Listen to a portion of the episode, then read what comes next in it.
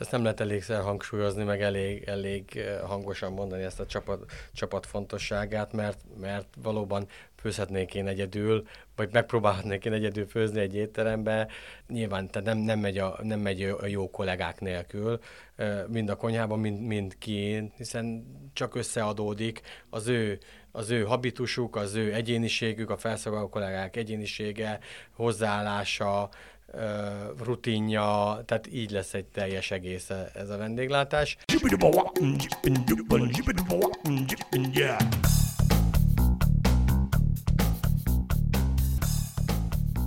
Üdvözlöm a hallgatókat, ez itt a 24.hu filéző podcastja. Én Inkei Bence vagyok, a műsorvezető társam Jankovics Márton. Sziasztok!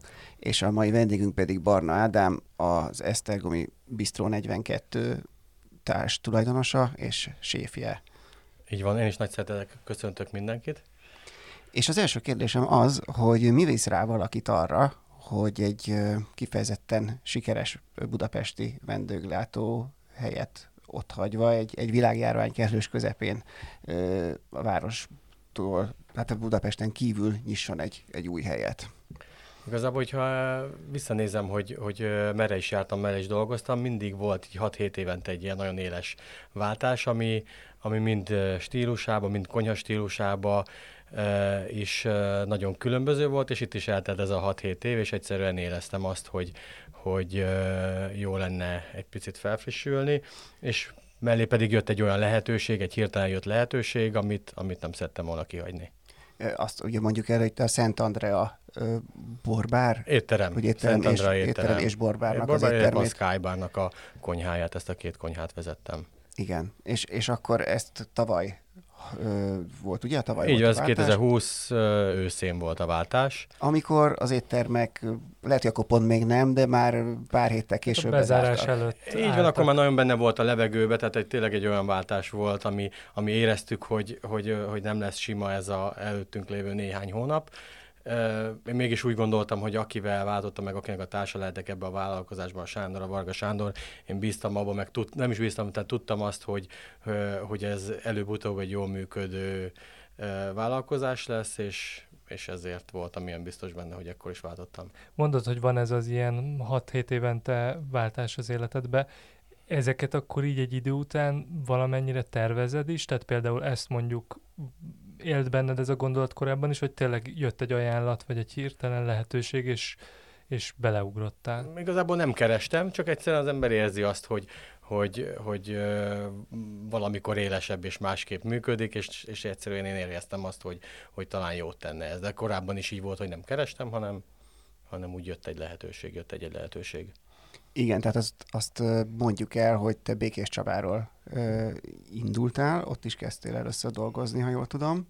Így van. És ö, utána pedig egy ausztriai kitérővel kerültél a, a, a Szent Andrához. Így van. Uh, voltak, tehát a iskola elvégzése után voltak kisebb helyek, jöttem, mentem, és uh, utána, ami nagyon meghatározó volt, egy 10 négy-öt évig, de abban is voltak ezek a szakaszok, ezek a 6-7 éves szakasz, amikor még csak konyhán, utána pedig 6-7 évet a, a háznak a vezetésével töltöttem, ez egy vadászkastély volt Békés megyében, és utána, tehát ez, ez, a, ez a magyar vidék, ez a határ mellett 20 kilométeres körzetben nem volt szinte település, egy, egy tisztás közepén egy 150 éves kúria jellegű épület, és ott az az igazi... Ez hol volt pontosan? Ez Bélmegyeri vadászkastély. Uh-huh. Az az igazi őszinte vendéglátás a legjobb legjobb értelembe véve. És, és szeretted, akkor... bocsánat, szeretted ezt a kúria hangulatot? Mert gondolom azért ennek így megvan egy ilyen ilyen ja, nagyon, nagyon. Kuriának tehát, ez az ilyen tényleg saját van. atmoszférája. Így van, tehát megvoltak az illatok, a nyikorgó lépcső, a ház körül is, tehát egy, egy ősparkban volt az egész, az, az évszakok változását olyan egész másképp lehetett, lehet megélni, mint a városba. Úgyhogy abszolút meg volt ennek a, igen, a szépsége. Aztán pedig jött uh, Ausztriába, költöztünk a családdal, ott éltünk uh, hat évet, ott pedig uh, Salzburg tartományba, ott fönt a hegyen, tehát az megint igaz, hogy vidék volt, de egy egész másfajta vendéglátásról szólt. És ott mit csináltál pontosan? Ott ö, egy ö, menedzser házaspárhoz kerültem, ott is egyből egy egyszerűbb helynek a konyháját bízták rám, és ö, nekik voltak olyan munkáik, ahol helyeket menedzseltek, vagy bajban, vagy, vagy bankcsőd, vagy eladás előtt álló helyeket, és akkor velük három-négy helyet üzemeltettünk, ö, illetve a konyháját vezettem, és ott valahogy ott is úgy alakult, hogy egyre jobb helyeknek a konyháját bízták rám. Ezzel az Ausztriával kapcsolatban még az jut eszembe, hogy nyilván, ahogy a legtöbb esetben ez sokszor ilyen ö, egyszerűen egzisztenciális döntés is már, mint az, hogy mások a fizetések Ausztriában, meg az életkörülmények akár, de a gasztronómi- gasztronómián vagy a vendéglátáson belül is gondolom ez egy hatalmas tanulási lehetőség is közben. Most a, a, akármelyik másik ország nyilván, de, de, de, de mondjuk te Ausztriában mi az, amit, amit mondjuk elsajátítottál, vagy gyorsabban el tudtál sajátítani, és, és mondjuk ha maradsz Békés Csabán, vagy Békés Csaba közelében, vagy akár Magyarországon, akkor ez több kerülő út kellett volna hozzá? Igen, hát ez 2008-ban volt, azért, azért másról szólt a, a vendéglátást, akkor indult egy ilyen evolúciója, vagy egy ilyen megújulás, és, és akkor még másképp jutottunk az információkhoz, nem volt ilyen könnyű az információ áramlás, jobban kellett kutatni, a, az, hogy alapanyag után az, az egész másról szólt itt, egy, itt az alapanyag beszerzés, tehát hogyha a marhahús az azt jelentette szinte, vagy akkor kezdtük tanulni, hogy mit jelent a jó marhahús, mert nekünk akkor még az volt a jó marhahús, amit frissen a hentesnél megvettük, és tudjuk, hogy azt, azt, azt nagyon nehéz jól elkészíteni egy friss marhahúst. Azt én éreztem, tudtam, hogy a, a vadat, nagyon sok vadat dolgoztam föl, és készítettem elő, és nyúztam, tehát hogy a, a húsfeldolgozás nagyon közel állt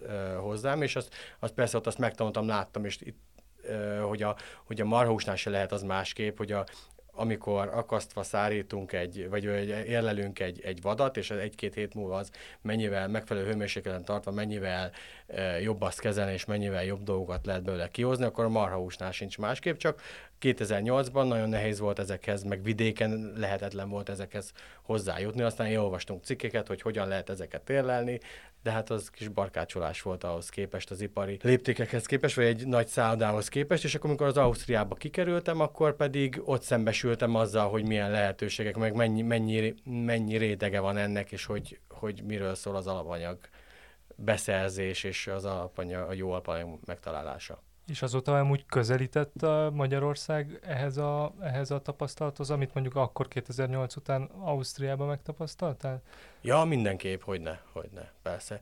E, igaz, hogy ott, ott a mai napig jobban működik a regionálitás, regionálitás tehát a, a, a regionálitás a nagykereskedőknek is úgymond szívügyük, vagy jobban belefonják, bele veszik a kínálatukba, tehát másképp működik ez, de egyébként, egyébként nyilván nálunk is jóval egyszerűbb.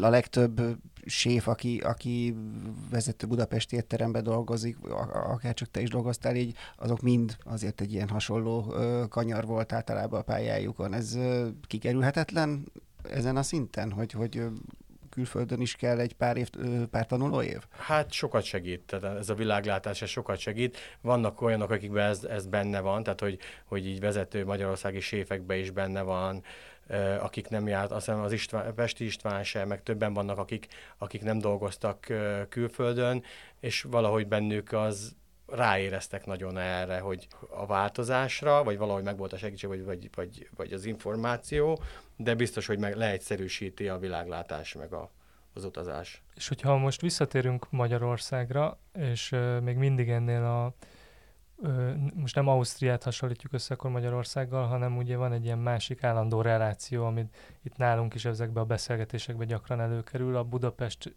és a vidék különbsége, vagy nem tudom, ezek a dinamikák, amik így zajlanak, és hát a Bistro 42 megnyitását is egyértelműen úgy értékelték, és ugye most már a Dining Guide top listájára is Igen. felkerültetek, hogy, hogy hát ez is jelzi a, a, a változást a vidéki, úgynevezett vidéki gasztronómiában.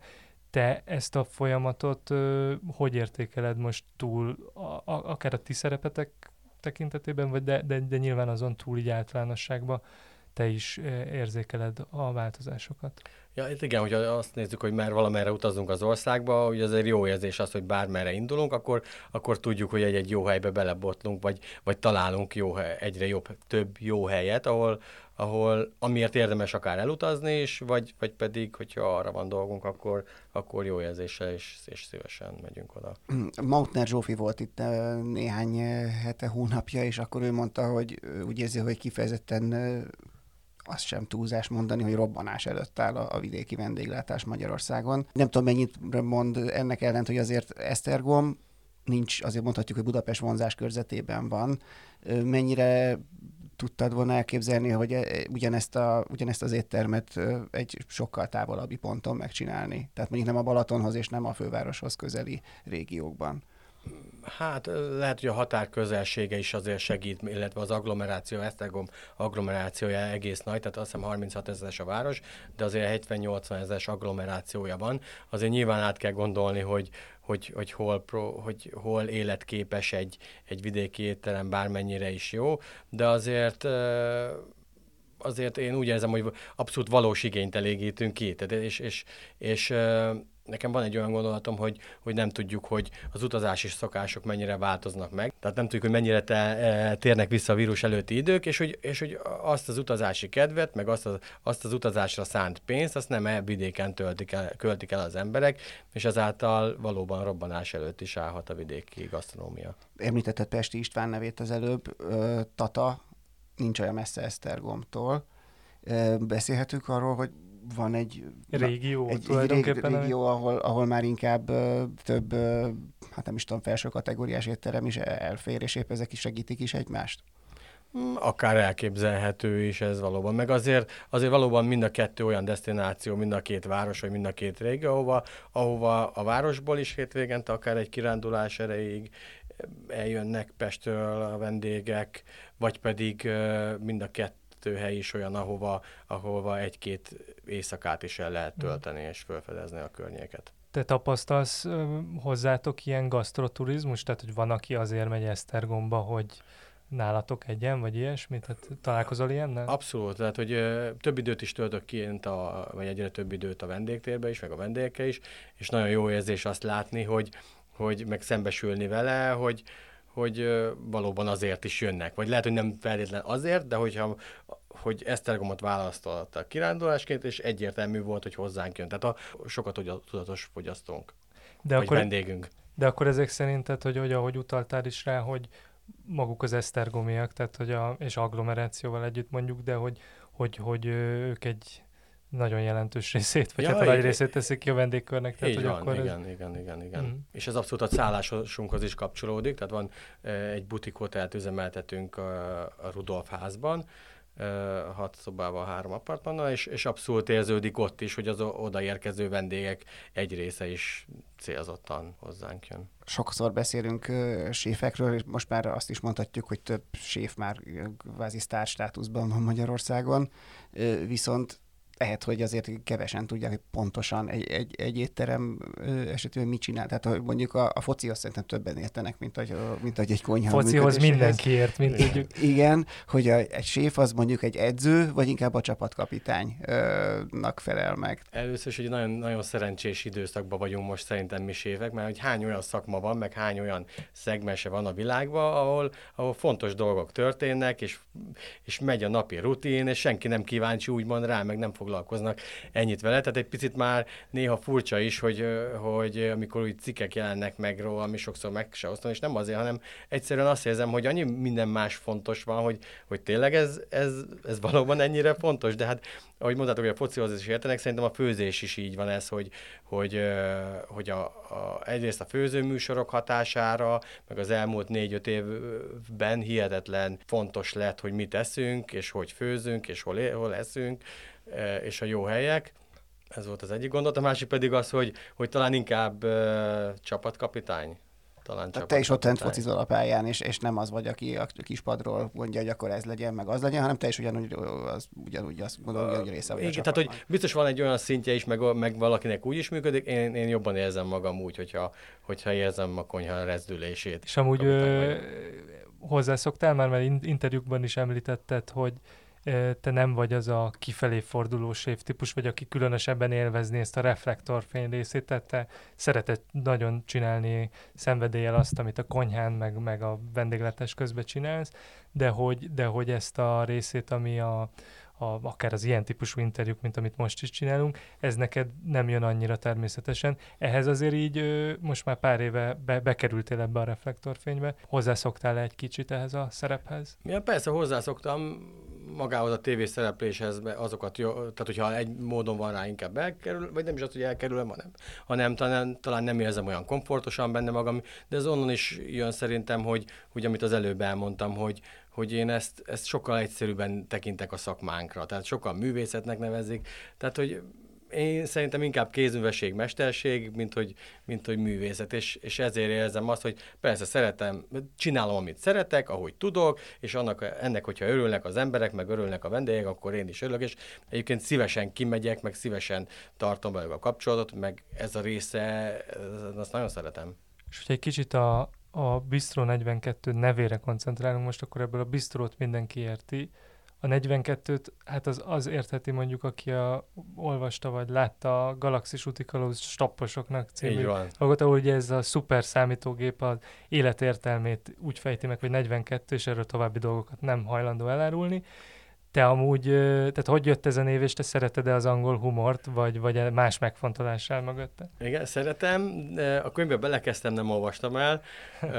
Sokat, sokat olvasok, de, de valahogy ez, ez, ez, ez nem jött át. Egyébként, hogyha már csak ennyit jelent, hogy az élet értelme, a 42 az élet értelme, szerintem akkor ezzel így rendben vagyunk, mert az, az evés, ivás, étkezés, gasztronómia, ezek az élvezetek, hogyha ez az élet értelme, akkor az úgy úgyhogy az azért nem rossz.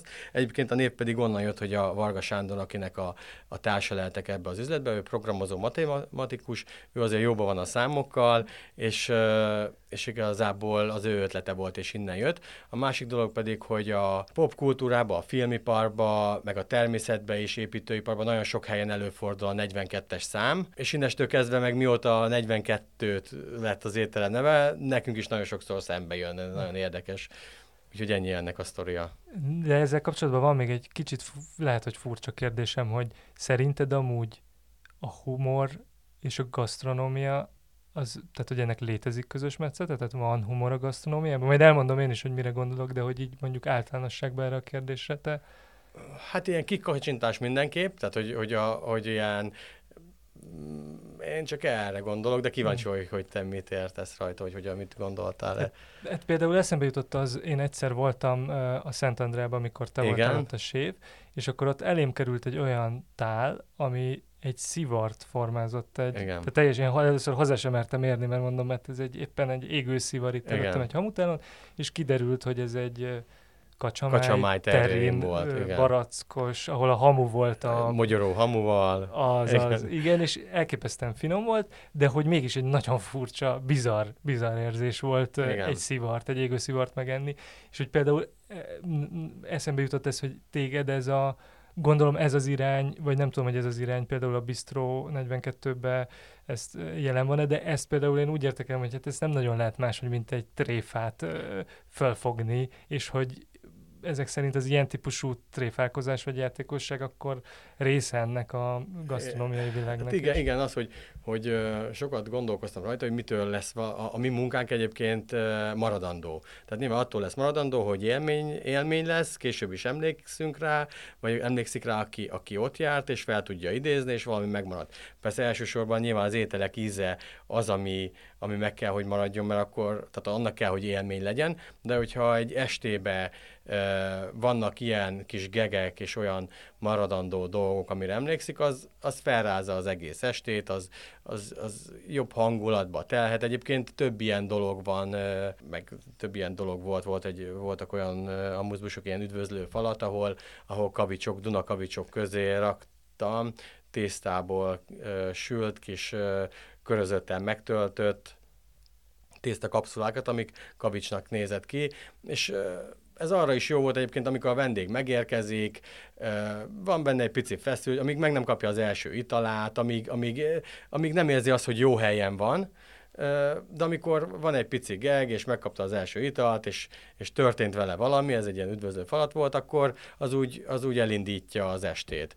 És visszatérve arra, hogy nyilván ez, ez egy egész estés, vagy egy, mondjuk egy két, két és fél órás degustációs menübe, amikor van két-három ilyen dolog, akkor, akkor annak ott helye volt, de nyilván a vidéki vendéglátásban, meg az, amit most mi képviselünk, elsősorban még most, az, az, egy, az egy ilyen, ő, én őszinte vidéki konyhánk nevezem, nem biztos, hogy ez a legjobb definíciója vagy meghatározása, de ezek a, ezek a dolgok azért itt itt is, tehát egy-két fogás mellett is lehet ilyenekkel találkozni, igen. És hát ha már említetted, akkor mit, mi, hogy kell értelmezni az őszinte vidéki konyhát? Az volt a gondolatom, hogy aki tudja, hogy, hogy hozzánk jön, ő is megtalálja a számítását, vagy hogy hova érkezik, de egy olyan vendég is, aki csak sétál az utcán és betér egy bisztróba és egy jót akar enni, és mondjuk nem is érti, nem is, nem, mondjuk, mondjuk nem is uh, különösebben érdekli a, a gasztronómia, ő is csak azt érzi, hogy ez egy, hogy egy, mondjuk egy raguleves teszik, hogy itt, hogy itt valami egész más. Tehát, hogy egy, megtalálja benne azokat az ízeket, azokat az ismerős ízeket, de érzi, hogy, hogy, hogy valami itt azért sokkal komolyabb munka folyik ez, ezt jó, hogy említed, mert ez, ez abszolút egy kérdés, hogy, hogy mennyire kényszerült ilyen szempontból kompromisszumokra, hiszen itt volt korábban vendégünk Vonberg Frigyes, aki, aki azt mondta, hogy ez például szerinte egy mindenképpen még mindig egy probléma, hogy, hogy Magyarországon még mindig az az uralkodó nézet, elvárás egy étteremmel szemben, hogy nagy és kiadós anyagokat, adagokat hozzanak, és olcsón, olcsón igen. igen. Mennyire, és akkor pont most említetted ezt a réteget is, hogy az, azokhoz is szeretnétek közelíteni, aki csak, aki csak enni szeretne egy jót, és, és nem azért, mert oda, mert hogy, hogy olvasta a Dining Guide-ban, vagy nem igen. tudom hol. Hogy, hogy ez, ez, ez nálatok ez pontosan hogy mit jelent, hogy mennyire sikerül ezt a Igen. távolságot csökkenteni? Én úgy érzem, hogy mi jól megtaláltuk a, a, ebbe az egyensúlyt, meg a, meg a, a kínálatunkba, tehát találkozik a kínálatunk az igényel. Nyilván benne volt sok mindenkibe, tehát amikor elkezdtük, akkor jöttek a kommentek, ezek az unalomig ismételt, nem jól lett elmosva a tányér, kicsi adag, amikor egy-egy ételfotót, ami viccesnek tűnő, de nem mosolyogni se tudok tudunk már nyilván rajta. Tudtuk, hogy a nyitáskor, nyitás után hogy lesznek esetleg olyanok, akik fenntartással kezelik, hogy egy, egy budapesti séf egy top étteremből milyen ételeket fog a kínálatba tenni, és tehát ugyanazt a kifinomultságot, ugyanazokat az ízeket hoztuk, csak egy picit nagyobb adagba, és különösen figyeltem arra, hogy a, a köret is esetleg, még ha külön kis tálkába jelenik meg, akkor egyúttal az, az a tányérnak, tányéron szebben néz ki az étel, ugye kicsit kevesebb van rajta, az adagba egyébként kiadós, mert mellette ott van egy esetleg egy köret, és nem beszélve arról, hogyha ketten, hárman, négyen étkeznek egy asztaltárság, akkor így, hogy a kis tálakban van a köret, akkor, akkor bele lehet kóstolni, és lehet szedni sokkal lazábban, fesztelenebbül a, a, a másik ételéből is. És akkor azt mondod, hogy ez így úgy tapasztaltaitok szerint így beállt ez a, ez a egyensúly. Ami... Igen, sőt, ezek a negatív kommentek eltűntek, uh-huh. és most pont a napokban találkoztam egy olyan, olyan kommentel, ahol, ahol azt tették szó, hogy nagyon jó volt minden, szerintük az adagok nagyok voltak. És ez, ez olyan jó volt hallani, hogy, hogy, hogy tényleg most már van ilyen, aki azt mondja, azt mondja, hogy nagyok az adagok, mert, mert hogy szebben nézett volna ki a tányéron, és ez... Ha már a kommenteket szóba hoztad, mi, a, mi ugye az újságírásban, hát ez egy örök téma a, a kommentelés és a és, a, és az újságírás kapcsolata, de hogy, hogy amúgy egy étteremnek mennyire, mennyire, hogy mondjam, fontos ez a, ez a, nyilván fontos a mai világban a szociális média, meg az egyebek, de hogy, hogy mennyire van kitéve mondjuk egy jó étterem, aminek van amúgy is helyi törzsközönség, meg, meg minden egy az ilyen, ilyen típusú kommentelések. Létezik olyan, hogy ez így csökkenti egy étterem forgalmát érzékelhetően, hogyha nem tudom, érkezik x számú ilyen negatív komment, vagy igazságtalan nem, komment? Mhm.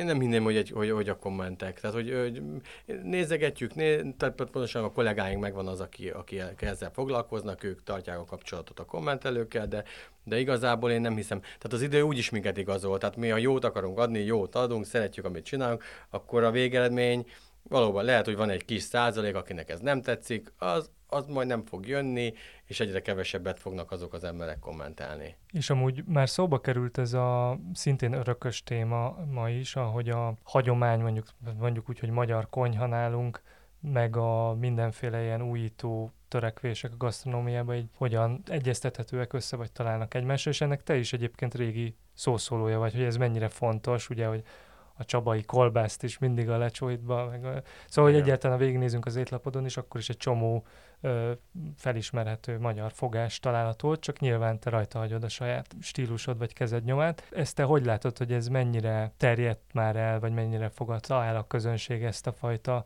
szemléletet? Érdekes, hogy ennek is van egy ilyen íve, én úgy, úgy érzem, meg azt látom, hogy, hogy ezelőtt egy 5-6 évvel vagy mondjuk 7-8 évvel ezelőtt olyan volt, mint hogy a szégyeltük volna az ételeinket, tehát nem, nem kerültek föl az étlapra, és akkor pár évvel ezelőtt mindenki elkezdett magyarul főzni jobban, tehát magyar, magyar ételeket, és ezt kereste. Most pedig lehet, hogy az utazás hiánya hozza azt, hogy egyre jobban kitekint mindenki, mint egy pár évvel ezelőtt, csak most megvan hozzá a tudásunk, tehát összességében ugye a, a szakmának, meg az alapanyagismeretünk, meg utaztunk, meg, meg láttuk a világot, és most már másképp nyúlunk ételekhez, amit ezelőtt 15 évvel fúziósnak neveztek, tulajdonképpen most is fellelhetők egyre inkább ezek a dolgok, vagy egy-egy országnak a jellegzetességei felkerülnek, de alapvetően, tehát hogyha megvan egy konyhának az identitása, akkor azért a főcsapás irány, meg az ízek, azért, azért csak ezeken az ízeken nőttük fel,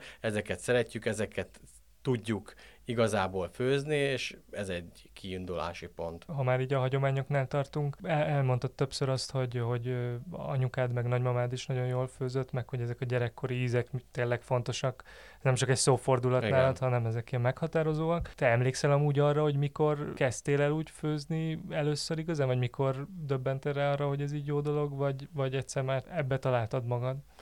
Általános iskolás voltam még, amikor az iskolába hazaérve egyedül voltam otthon, és vagy ki volt készítve valami, amit te... Tehát sokat főztem édesanyámmal, és utána meg, meg ahogy, ahogy uh, dolgozgattam mellette a konyhán, vagy segítgettem mellette a konyhán, akkor úgy, amikor hazértem az iskolából, hogyha esetleg nem volt ebéd, akkor vagy én csináltam valamit, lehet, hogy csak tojás, először még kisiskolás koromban csak tojásból, meg ebből abból, de aztán meg később már voltak, amikor ki volt készítő, és egyszerűen csak meg kellett főzni, és valahogy, valahogy nem is volt kérdés, hogy utána a pályaválasztáskor, hogy hogy ezt választom. Olyan séfként, akinek, a, akinek kifejezetten fontos a hús és a hússal való foglalkozás, mint hogy azt mondtad is az elején, milyen érzés az, hogy a húsevés az elmúlt években egyre érezhetőbb támadások keresztüzébe került, és egyre többet lehet arról hallani, hogy ha minél kevesebb húst teszünk, annál jobbat teszünk a környezetünknek.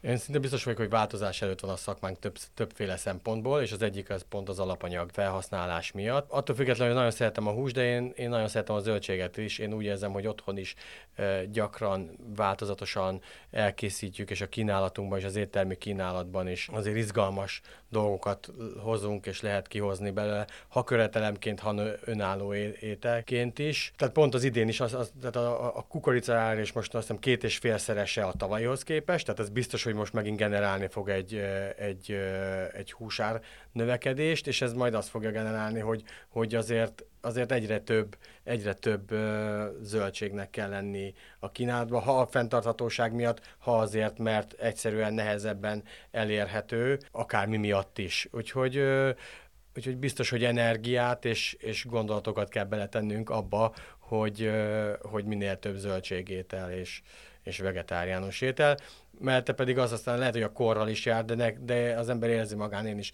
érzem, ha bőjt, tehát többször így bőjtöl, vagy szoktam néha bőjtölni, hogy, hogy azért néha úgy, úgy jól is esik elhagyni a húst egy-egy időszakra. És ezeket a mesterséges húsok például, ezek, ezek téged mennyire villanyoznak fel? Ö, nagyon nem.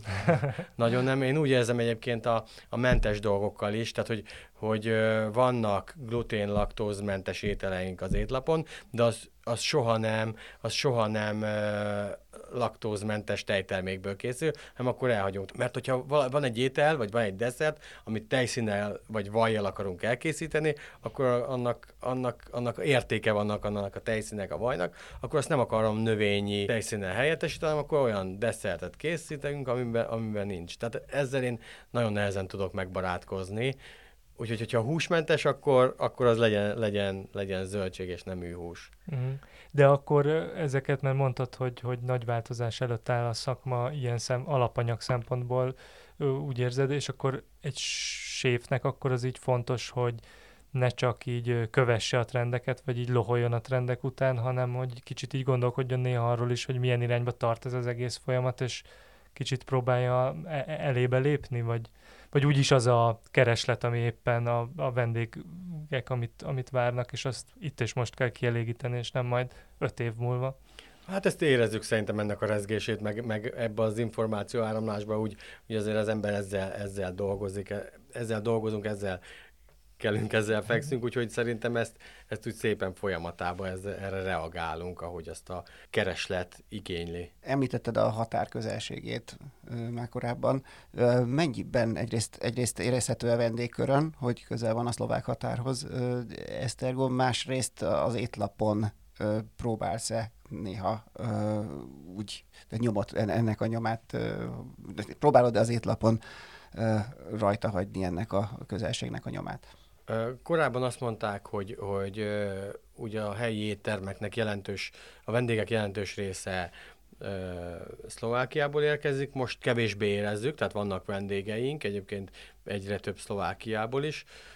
A Kínálban még, még nem feltétlen, tehát még szerintem egy pár hónap múlva később elképzelhető, hogy, hogy inkább helye sajátosságokat is, meg környékbeli hagyományosabb ételekhez is nyúlok, most még, most még nem, nem jellemző. Azt ugye tudjuk, meg itt is sokszor elhangzott már az adásban, séfektől jellemzően hangsúlyozzák, hogy a vendéglátás, most lehet, hogy a séfek vannak középpontban a médiában, de hogy ez egy csapatmunka alapvetően, és hogy csak egy jó csapattal lehet jól csinálni, és hogy közben meg itt hát a nyáron nagyon sok hang szólt arról, vagy megszólalás, hogy hogy mekkora munkaerőhiány van, vagy ilyen minőségi munkaerőhiány, és hogy ez nektek, hogy mennyire jelentett kihívást így egy induló étterem esetében, hogy azt a csapatot összeállítani megfelelő minőségbe, hogy ne csak az ételek legyenek adott esetben jók, hanem nyilván a felszolgálástól a